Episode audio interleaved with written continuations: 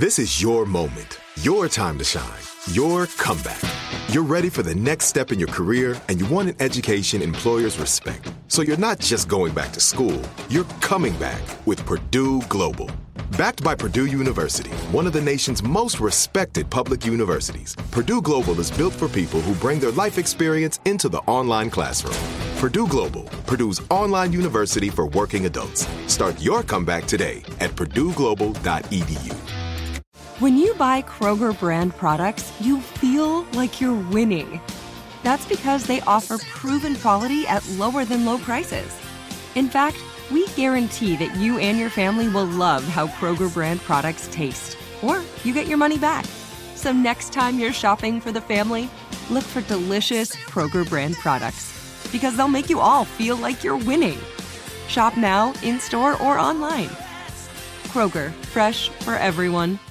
Are you looking for the perfect move-in ready home this spring season? Now's the time to buy at Fisher Homes. For a limited time only, enjoy below market interest rates starting at five point three seven five percent A P R, six point one three nine percent A P R. With these exclusive lower rates, you can save hundreds on a move-in ready home and start enjoying the benefits of homeownership even faster. Schedule your personal tour with one of our new home specialists at fisher homes dot com and make this spring the season you find your perfect home sweet home. Financing provided by Victory Mortgage, L L C, N M L S four six one two four nine, Equal Housing Lender. What kind of programs does this school have? How are the test scores? How many kids do a classroom?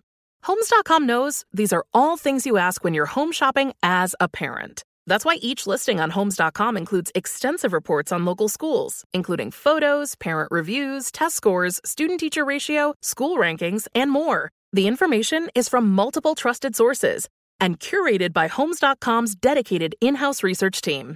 It's also you can make the right decision for your family. homes dot com. We've done your homework. Welcome to the Takin' a Walk Podcast, music history on foot. Follow this audio storytelling podcast at Apple Podcast, Spotify, Podcast Playground, or wherever you get your podcast. On this episode, join Buzz Knight as he takes to the streets of South Philly with Adam Weiner from the band Low Cut Connie.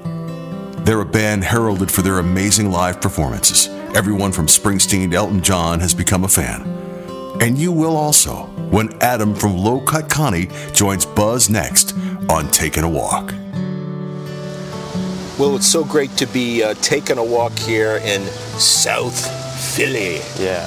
Right? Oh, yeah, this is definitely South Philly. You can tell from the people, everybody's got an attitude. Look at these people. Adam, it's so nice to meet you. You too. Um, as I was uh, waiting for you here, you'll dig this. So a guy was walking with a baby in a stroller, and um, I heard him go, da da da da da da da da da da, and I couldn't help myself, because sometimes once in a while I, I, I am like the human Shazam. Yeah. And I went, Birdland. Yeah. And he goes, yeah, how'd you know that? Hell I yeah. said, that's one of my favorites, man. Yeah. And he started telling me, he said, uh, he goes, I knew Jaco. Ooh. I said, you knew Jaco Pastorius? Holy smokes. And we talked for five minutes. So I have always felt the people from Philadelphia are tremendously friendly, and um, the one bad rap I think that they deserve is I think their their driving leaves a little bit to be desired. Not good at driving. We're the meanest uh, sports fans in the world. You know, uh, we torture we torture people here. And you know, when you heard the story about that robot that came to Philly that toured the world, and the people in Philly killed the robot and mutilated it. It visited like all these different countries and cities and states, but when it got to Philly, the pe- our people murdered this robot. So, but I will draw say, your own conclusions. Yeah, I mean, but I will say some of this is legacy building, don't you think? Yeah, I mean, um, people in Philly like to be perceived as tough, if you know what I mean. Where do you think that comes from? Uh, an inferiority complex. To New York, right? To everywhere. To everywhere. Like, you know, the, the you know that slogan from the Eagles, no one likes us, we don't care. They, they care. Uh, if you have to say it, you care. You know? Right. Um, no, I mean, it's like you've got you've got New York City right there. You've got Washington, D C right there. Um, and Philly was the biggest and most important city in the United States in the early part of this country. And then it wasn't, you know? And that's still, that's still thumbprinted on the city. But I also think that, uh, you know, the cities are having a tough time these days, don't you think? Every city, absolutely. And I think Philadelphia, I see, I love it here because it's never the it city. You know, like if you go to Nashville or Austin or San Francisco, these are places that have completely transformed because they had some sort of moment, you know. Philly plods along in its in its dysfunctional way with all of its charms, with all of its soul, with all of its dysfunctions, and people may discover us, they may not. People that live here love it. But it's never like the in-fashion, trendy city, and I'm A-okay with that. Do you think, though, this thing about the cities is a bit of uh, journalistic clickbait these days, or is it really a problem how the decaying of cities is occurring? I don't know if I'd use the word decay. I wouldn't use the word decay, but changing, um, and in some ways, I think, for the better. There's some things, this is the world, but some things are always getting worse and some things are getting better, you know? We get the message that everything is getting worse, but some things are getting better. Personally, personally, in terms of COVID and what it did to cities, there's some positives. There's a lot of negatives, but I think there's some positives too. For me, I'm an artist living in the middle of a crazy city, and when I was growing up, in the suburbs in New Jersey, you know, families with kids lived out in the burbs. And the freaky deaky people, the artists, queer people, crazy people, people who are just looking to live a different kind of life than you can find in the suburbs, come to the city. Well, over the last generation, that changed, like, families are living in the city more and more and more, and artists are getting priced out, and people of color are getting priced out, the neighborhood character's getting lost. But during COVID, that changed back. It went backwards again. A lot of the families and stuff went out to the burbs again. And I see a lot more freaky-deaky people in Philadelphia these days, and I like that. That's what I want to see. Let's uh, let's take a little walk here around this area and see some freaky-deaky people. In Yiddish, we say dray around. Let's go dray around. Let's dray around. So this is Columbus Square, South Philly. Yeah. And um, you like to come over here and run once in a while? And... all the time. Yeah. All the time. And in fact, you never know who you're going to see in this park. Um, and this neighborhood is kind of like the U N. You have, in that direction, a mostly black neighborhood, in that direction, a Vietnamese neighborhood, in this direction is a Lebanese area, and Cambodian that way, uh, Italian market there, Mexican market there, and everything in between. You've got the Chinese area down here on Washington. You hear every language spoken. And that is what I love about this neighborhood. Yeah, I love that too. That's sort of, you know, when I think of uh, great places like, well, Boston is that way, where, where I live. Uh, Chicago's that way, certainly. Yeah, and uh, it's like when I lived in New York City, I lived in Queens for many years. Queens is like that. It's like the U N. It's like Greek, Argentinian, uh, people from Africa, Cambodia, Vietnam. It's like everything. That's what I like about the city. So take me back to growing up in the suburbs. What uh, what town did you grow up in? Cherry Hill, twenty minutes from here. Uh, the most suburby suburb of Philadelphia. Uh, yeah, I mean, it, before I was born, it was like all farms. And then in my parents' generation, they built all these very new uh, places. They built the Cherry Hill Mall, which I worked at. I worked at Macy's for years as a perfume and cologne spritzer. You know, the people that attack you when you go into the mall and sure. try to spray you? I yep. was one of those people. Yep. So I grew up, I was like a mall rat, Jersey suburb kid. And I, all I wanted to do was go to a city. And so when I was eighteen, I went to New York City. And packed up and went. I got into school, which I didn't care about school. It was just an excuse to move to New York. I got a job the first week I was there playing piano in a restaurant, which led to all these other bars and restaurants hiring me to play piano. And I started my gigging life, my performing life, for real at eighteen. But you must have had a sense before that that you had this um, intense musical connection. I wanted to be an actor before that. I knew I wanted to be on stage. Um, I was the star of all the plays in high school. I also had a band. Um, my music, though, the songs that I wrote, that was a secret. I never played my own music for anybody. Um, and I don't think I ever thought that I was ever going to do anything with my songs. That was like my, just for me. And so it's a real twist for me to be out here in the world as a professional songwriter, singer, you know. So who coaxed you to share the music that you had created? I coaxed myself because um, when I got these gigs playing piano in these places, and people, you know, requested songs, I started to tr- to write songs, you know, for the clientele that was there. Like, if I played in kind of a shit-kickery country place, I needed to have country songs, right? Yep. If I played in the very upscale gay piano bar, I needed to have that material.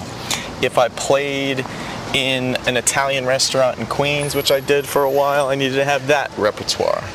And so I would start to write material to please the people in the places I was going to be. And that turned into songs that I'm performing in public for people that I wrote. And a lot of times I was kind of pawning my own songs off as cover songs, if that makes sense. I wanted some of the material to sound classic, right? Um, like if I played in this show tune bar, I would write songs that sounded like old show tunes, right? And I sort of developed a skill, and I realized that probably more than acting or um, any other artistic pursuit that I was interested in, that writing songs was probably the thing that I was most naturally good at. And so it kind of went from there.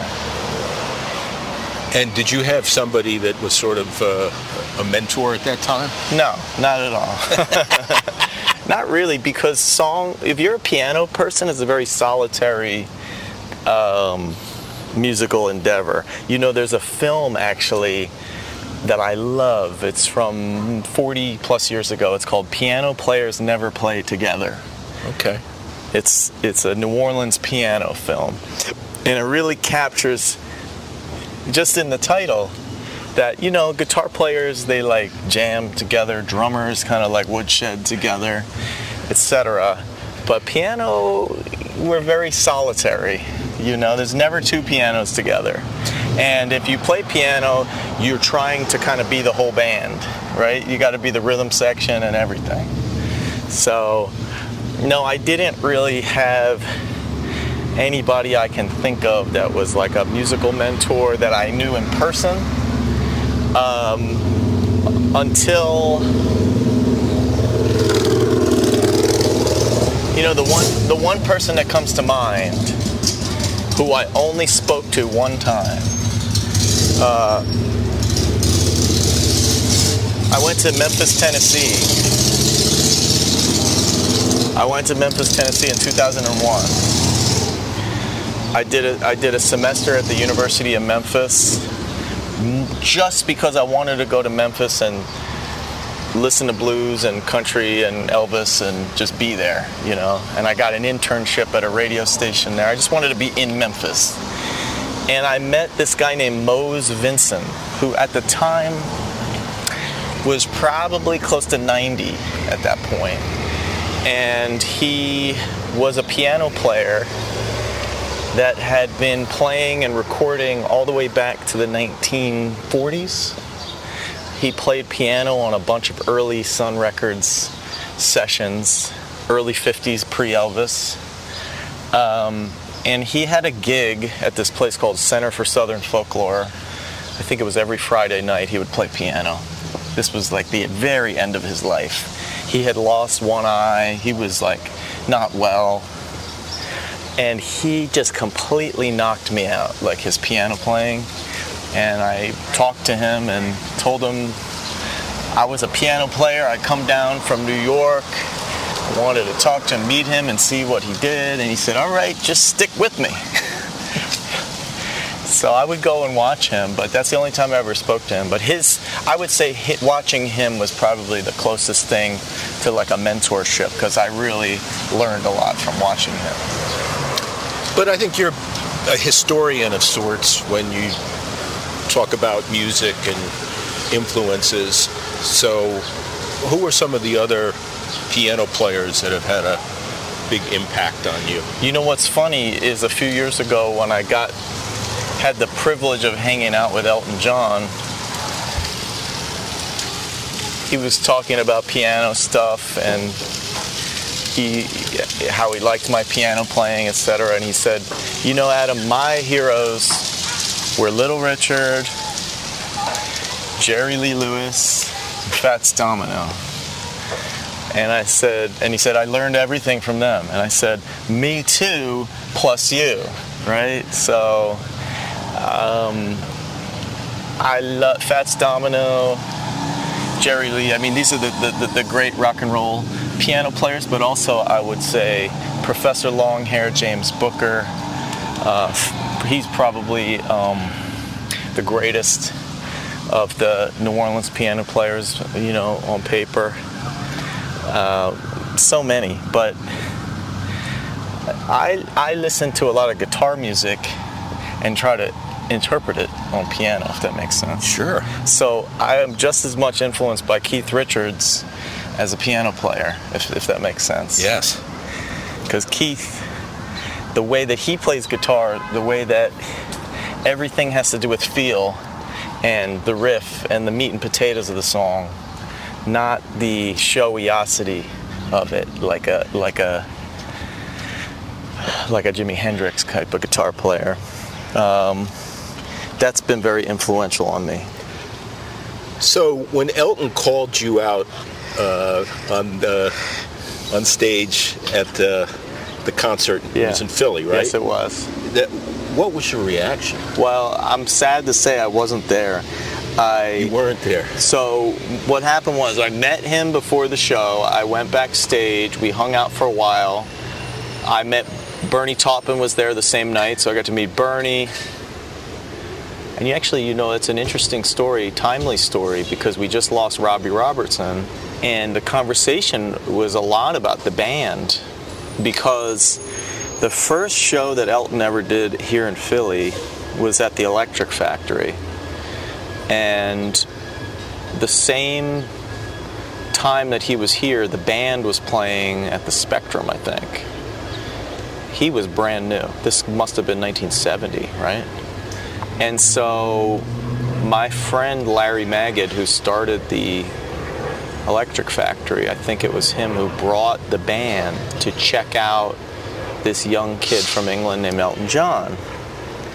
And Elton told me this story, and he said that he idolized the band. He loved their first couple records, and they came, and they came to talk to him, and he said it was such an amazing experience meeting them that he and Bernie then wrote a song, Levon, after meeting Levon. And then he said, eventually, Elton, one of his sons' middle name is Levon. That's how much the band meant to him. Um, but anyway, he's telling me that story backstage in Philly, and it's wonderful, and he's saying all kinds of encouraging things about Low Cut Connie and everything. He goes to do the show. I'm watching the show.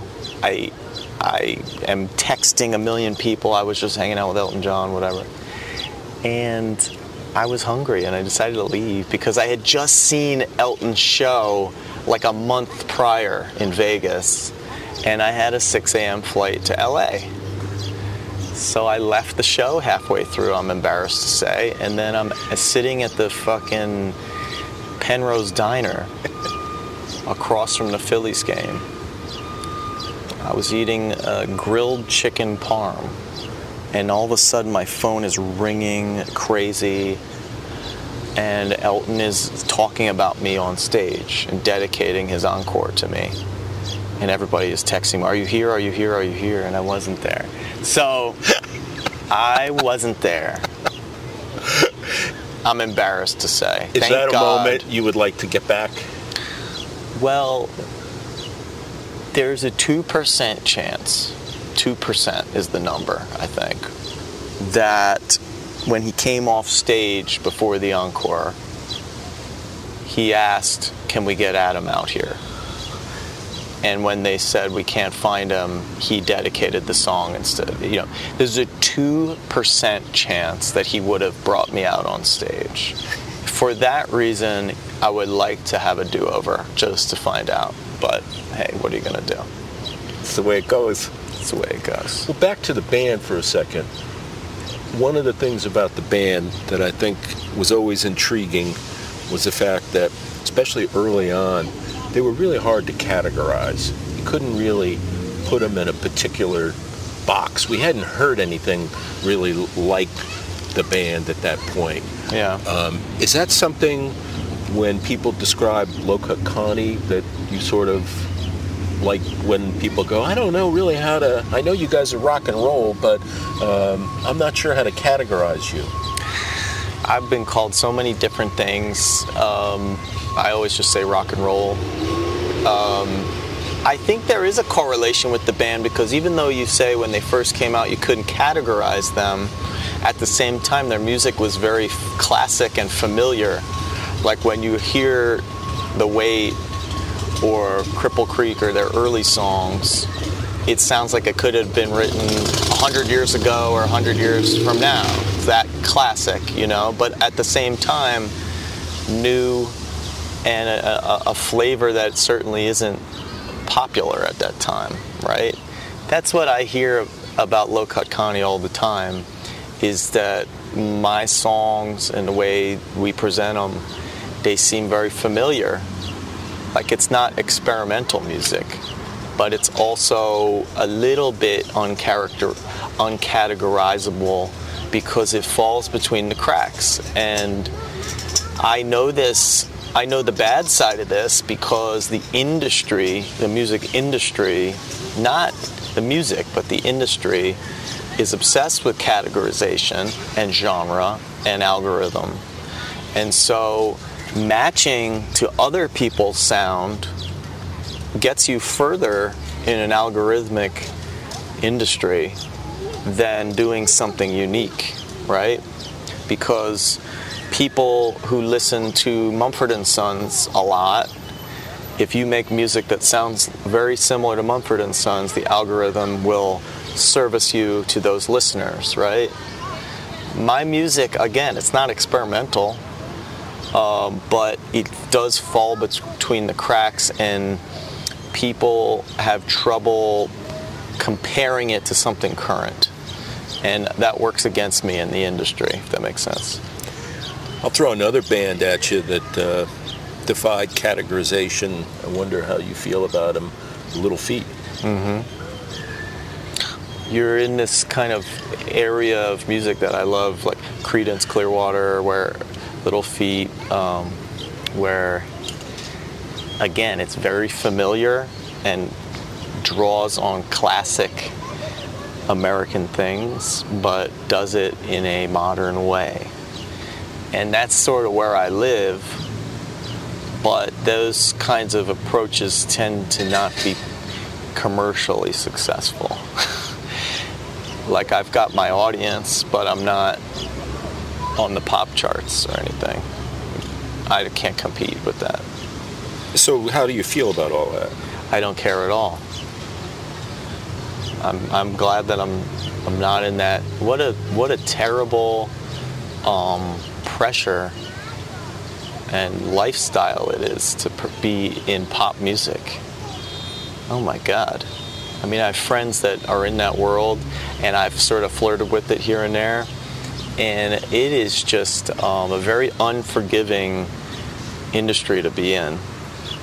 I have, I for me, there are artists like Lou Reed, Tom Waits, Patti Smith, you know, people that I really, really admire what they did in their music, and they did it for decades and decades and decades. That's where I live, you know, cult artists, basically. Carving your own path. Yeah. And you've had these moments of... Uh... Or even like when you talk about Prince or James Brown, people who are iconic and were commercially um, massively successful, popular artists, but they were also cult artists at the same time, because most of their music that they put out was not for pop audiences, and was, you know, focused on the music, the art, and the audience. It really wasn't geared towards the industry, if you know what I mean. But you've had these moments, these serendipitous moments that have occurred in uh, your career to date. The Elton one you just talked about. There's this little event that happened with uh, uh, Barack Obama. Yeah. Um, Tell me about how you discovered that that had happened. Just like everybody else, I woke up. I'd actually just moved to Philly, and I was sleeping on an air mattress in our house. We didn't have furniture yet, and I, we didn't have air conditioning. It was like ten thousand degrees because it was August. And I woke up, and my phone had a million messages, and they all said POTUS playlist. And I didn't know what that was. I didn't have my contact lenses in, and I just ignored it and went through my day, and then a little while later, I investigated it, and I realized something cra- something crazy had happened. And then when I saw the Obama, there's a photograph that Pete Souza took of Obama's hand writing the list. He's looking at his iPad through his iTunes, and he's choosing the songs and writing them, and under his hand, you can see "Low Cut Connie," "Boozophilia." That, and I really, you know, then I knew something crazy had just happened. And you got to go to the White House. I did, twenty sixteen. Um, I did, and he he uh, he came out. Adam, great to meet you. Did you get a tour? Did they give you some food? Oh my God, I was like, I, and I don't typically get starstruck, but I was a little bit stammering. I was. Um, Mister President, thank you, thank you so much, you know. And he said, hey, uh, when's your new album coming out? I said, I'm working on it right now. He said, okay, well, you gotta let me know. I like what you're doing, I like your style, keep it up.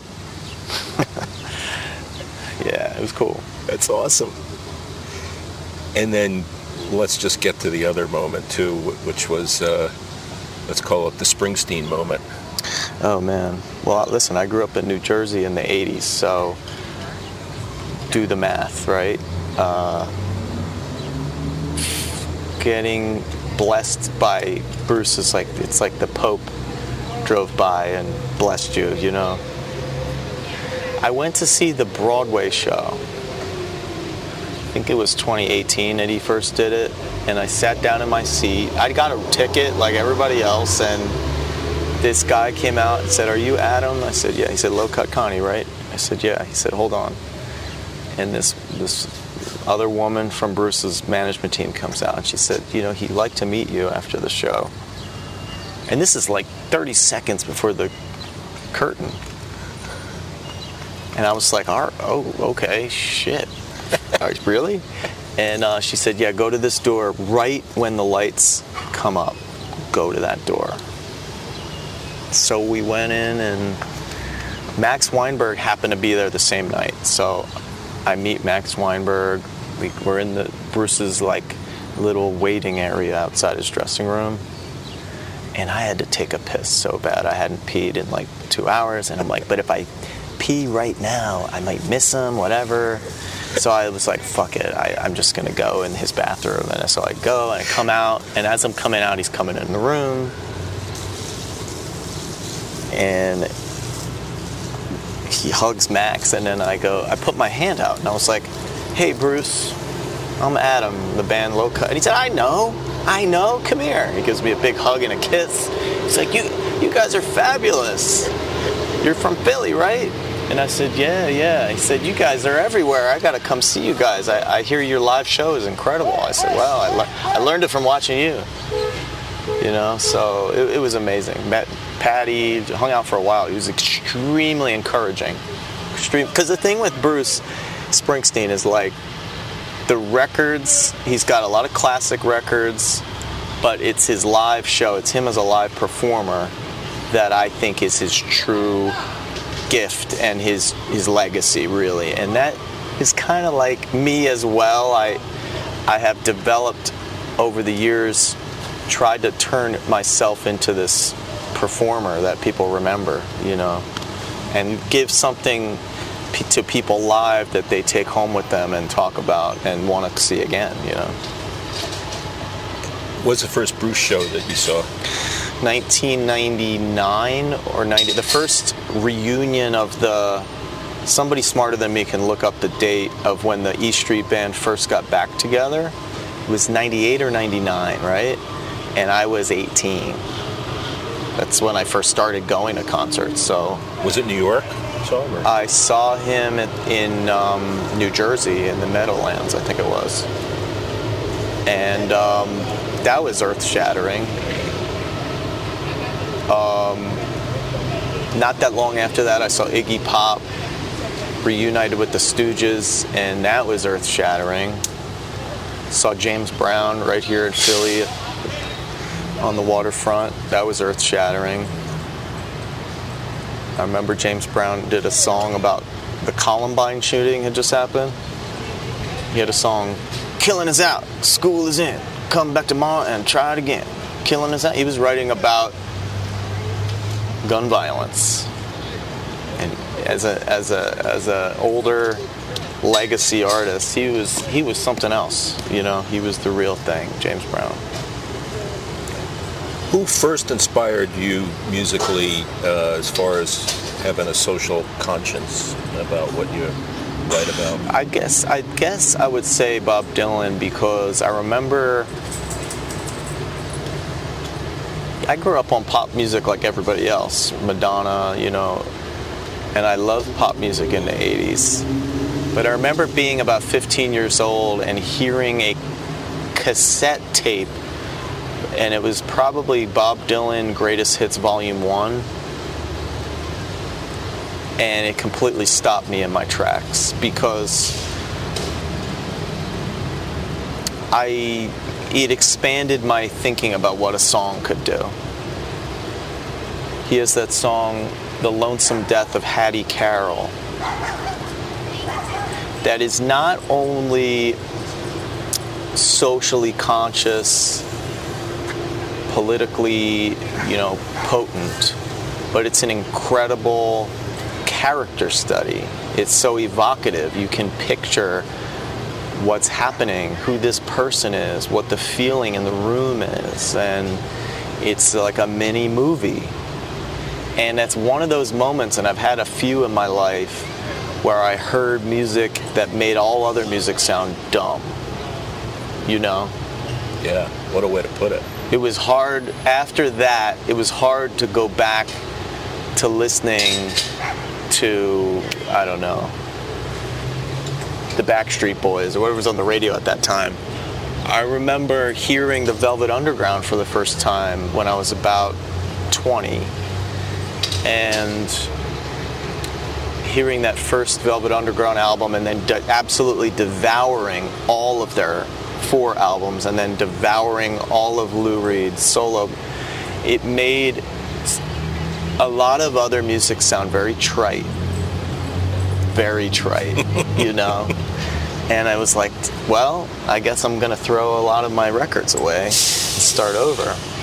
Um, but yeah, I, I uh, there's certain people that can cut through with a song and make you really feel something and maybe understand something.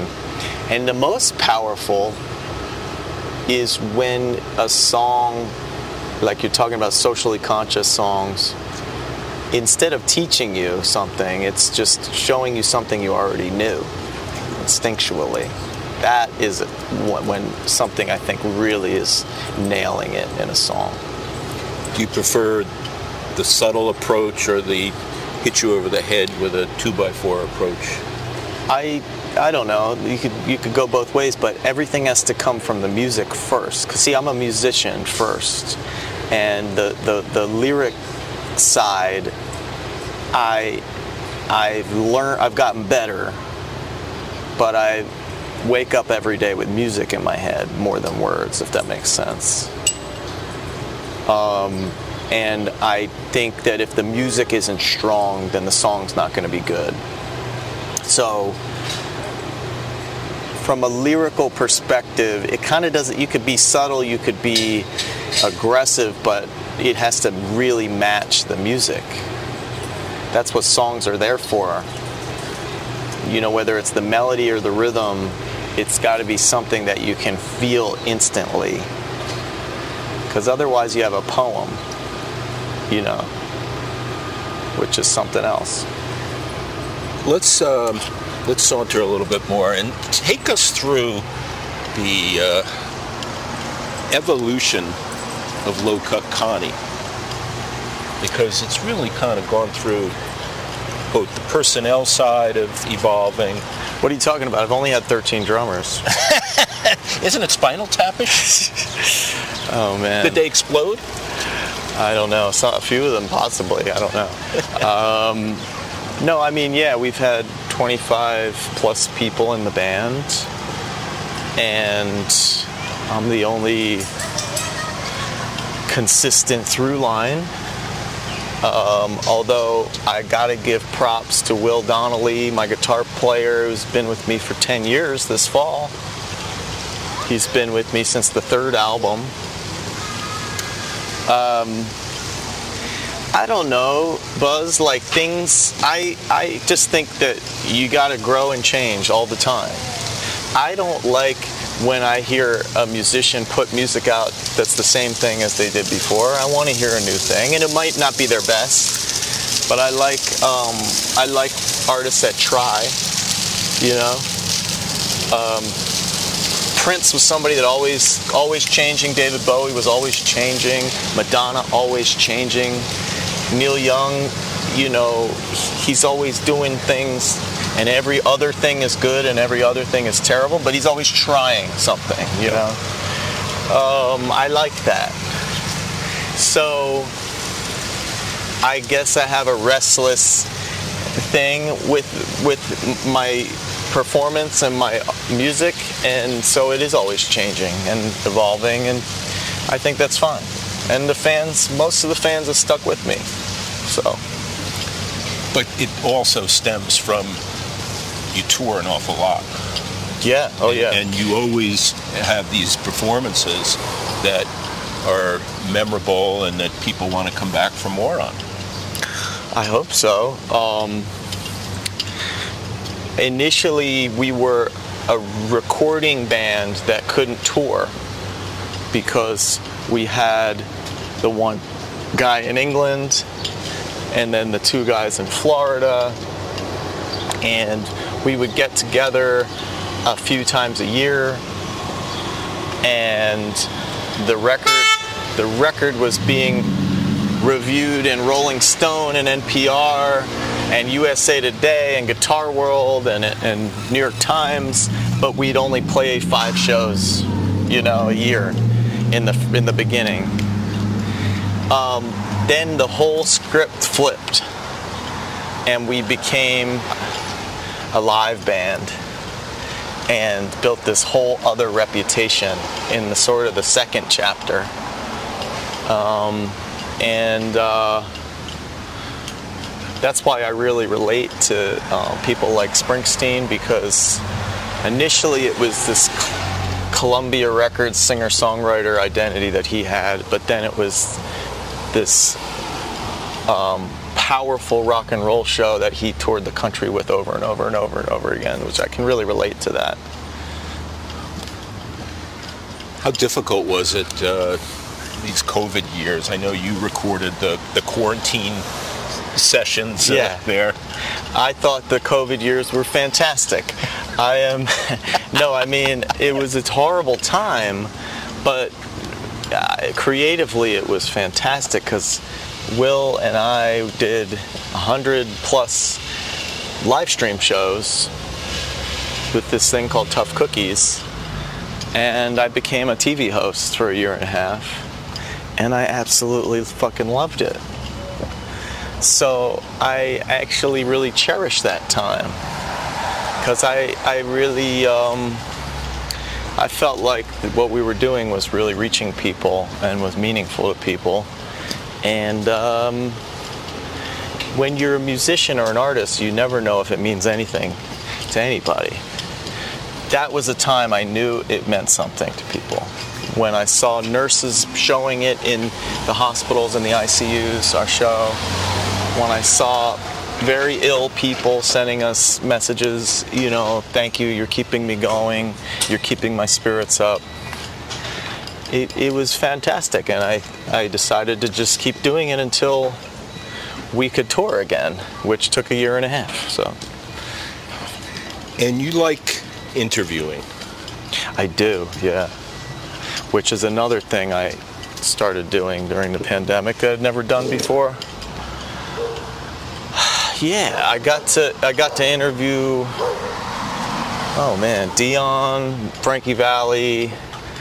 I got one of the last interviews with Mike Nesmith from the Monkees. I interviewed most of the members of Sly and the Family Stone, Larry Graham, Nancy Wilson from Heart, uh, on and on and on. It was absolutely fantastic. I would imagine, as somebody who's enjoys being a student of things and always trying to improve upon it, that uh, just like your music, with your interviewing um, approach, you've always kind of gone back and said, well, maybe next time let me tackle it this way or this way. Oh yeah, you learn. You learn, for sure. And uh, I'd like a redo on a few of those e- interviews, but um, you learn. Yeah, I mean, like, that's the thing about any kind of performance. You can't, you have to learn by doing, which means you have to bomb before you can hit, you know? What would you tell somebody now who's a musician on the way up or trying to be on the way up? Yeah, that's what advice would you give them? It, you know, it's it sounds harsh, but it's what I was told when I first started. If you can do anything else, do it. Meaning, it's the people that have such a drive and passion for their the art life that they will put themselves in a lifestyle that will be very, very difficult, be very challenging. Um, most people can't hack that. So you gotta really want it bad and be willing to look in the mirror in order to get better at what you do, which is what the real task is. The hardest part, I don't care if you're a dancer, an actor, a writer, a painter, a singer, whatever you are, the hardest part that people don't want to say is you've got to look in the mirror and self-correct. You've got to admit when that song is just not good enough, when the show is just not good enough, when your singing isn't that good. I got to make get better. When every aspect of it, you got to be truthful about. Um, if you have the belief that you're as good as you're ever going to be, you should probably quit. That's what I would, that's my Philadelphia attitude, by the way. Somebody else would give you different advice that would be a little more hippy-dippy. That's not me. I came up the hard way, and I think it's fair to tell young performers, writers, musicians, go out there and do it. And do it over and over again, and fail at it, and then correct, right? Steve Martin has a book called Born Standing Up that's all about his stand-up comedy career before he uh, was a movie star. And read that book. It's, my, it's one of my favorite books about becoming a performer. How many times and in how many different ways did he bomb? And for how long? He tried to do magic, he tried to be a folk singer, he tried to be an impressionist, he tried to be an actor, he tried to be a writer, he tried to do it all, and he did not succeed until he realized what his actual performance should be, which was to combine all of them, right? Yep. And the guy's a master now of everything. He became a master. He became a master. He wasn't a born genius. He became a master of his craft through a lot of work and a lot of failure. And I, there's, it's so valuable to go out on stage and feel confident because you know exactly what you're doing, and that, that takes a long time. So what do you got planned for the rest of the year? Man, I got a new album coming out in three weeks, Art Dealers, September eighth. Um, we're doing a long tour, September, October, Eastern U S tour.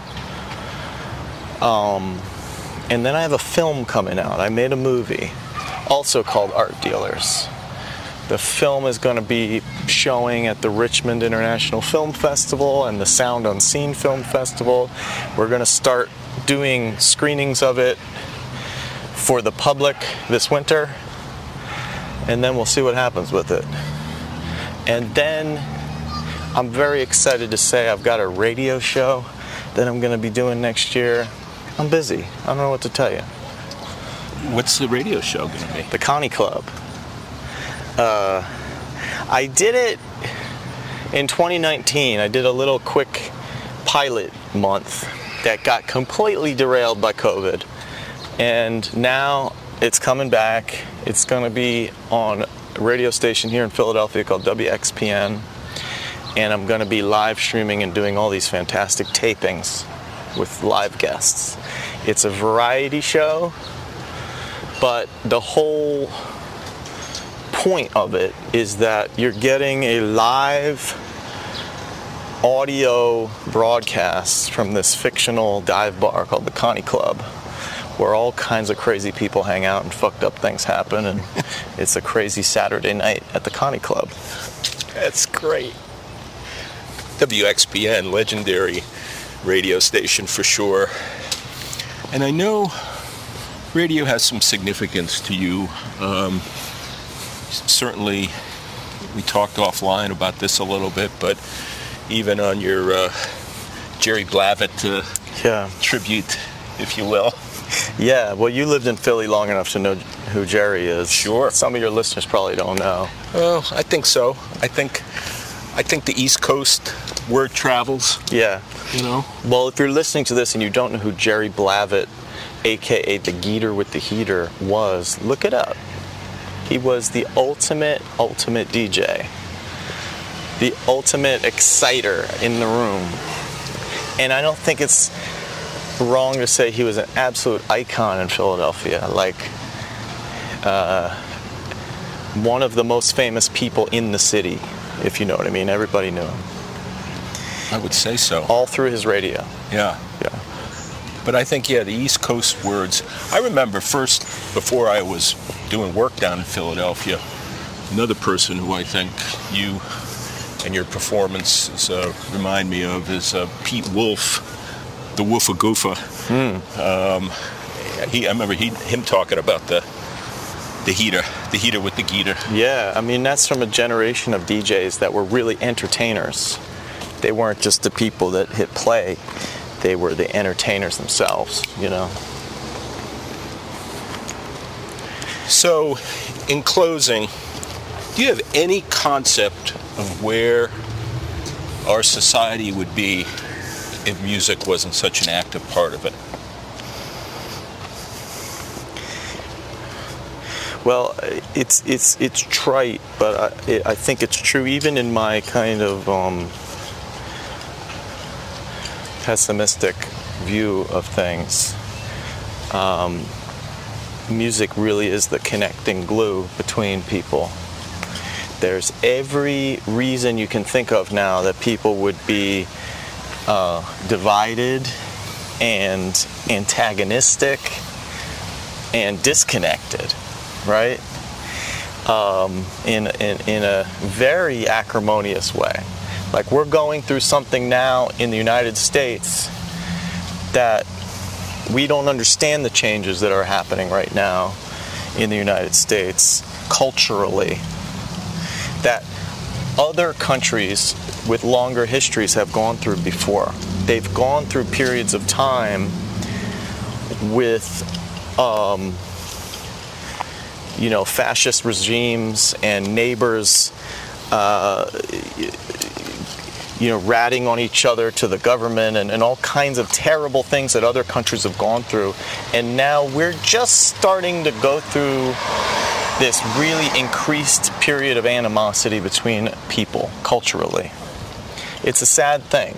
Music is probably the only thing we have. Maybe sports, but music, but that's team versus team. Music is a thing that absolutely unites people. And I know this firsthand because I do shows.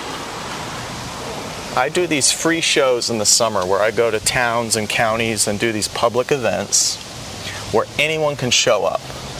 Black, white, gay, straight, Republican, Democrat, old, young, whatever. You get everybody at these shows. And the scene is set for animosity. Let me tell you, I've walked down on stage in situations where people were already screaming at each other. And it's my job to try to find a pathway through music that I can actually get them all together. It's challenging, but you can do it. Without music, you can't. It's a fundamental need that we have, is the need for music in our society. I wish it was valued more. I wish it was valued more in our society, uh, in our schools, and in our public in public sphere. But I see it firsthand, the power of music. I have fans, people that come to my shows and follow me, who are absolutely on the opposite side of the political spectrum from me, and they let me know it. And I work hard to try to keep them at the table. Maybe I'll change their perspective, maybe I won't, but I still welcome them into the room on the offhand chance that they might see a broader spectrum in our society, right? It's a lot of work, but it's worth it, I think. I think it's definitely worth it, and uh, I'm so grateful we got to put some steps on in Columbus Square Playground. We, we we drayed around the park. Yeah, it was it was a saunter at times. We debated going in the uh, the pool over there, but I think that would have gotten a little strange. I look too good kids. for that. I can't. Adam, thanks for being on Taking a Walk. I appreciate it, man. My man. Taking a Walk with Buzz Knight is available on Spotify, Apple Podcasts, or wherever you get your podcasts.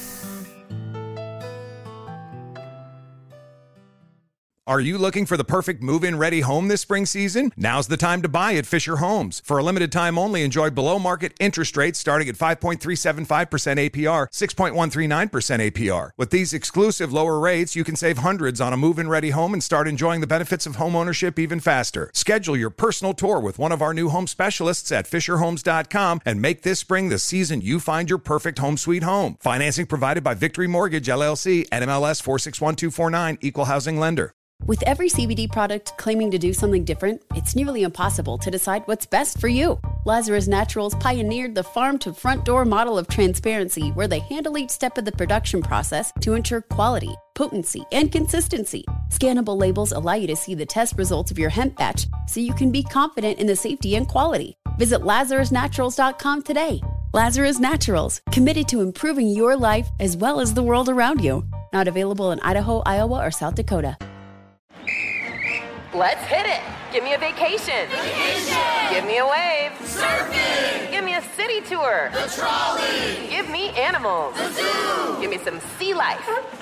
Give me museums. Balboa Park. Give me a woo. Roller coaster.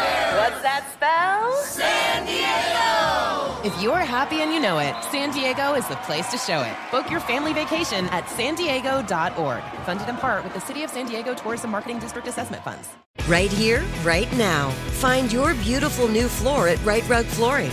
Choose from thousands of in-stock styles, ready for next day installation, and all backed by the right price guarantee. Visit right rug dot com. That's R I T E R U G dot com today to schedule a free in-home estimate or to find a location near you. twenty-four month financing is available with approved credit. For ninety years, we've been right here, right now. Right Rug Flooring.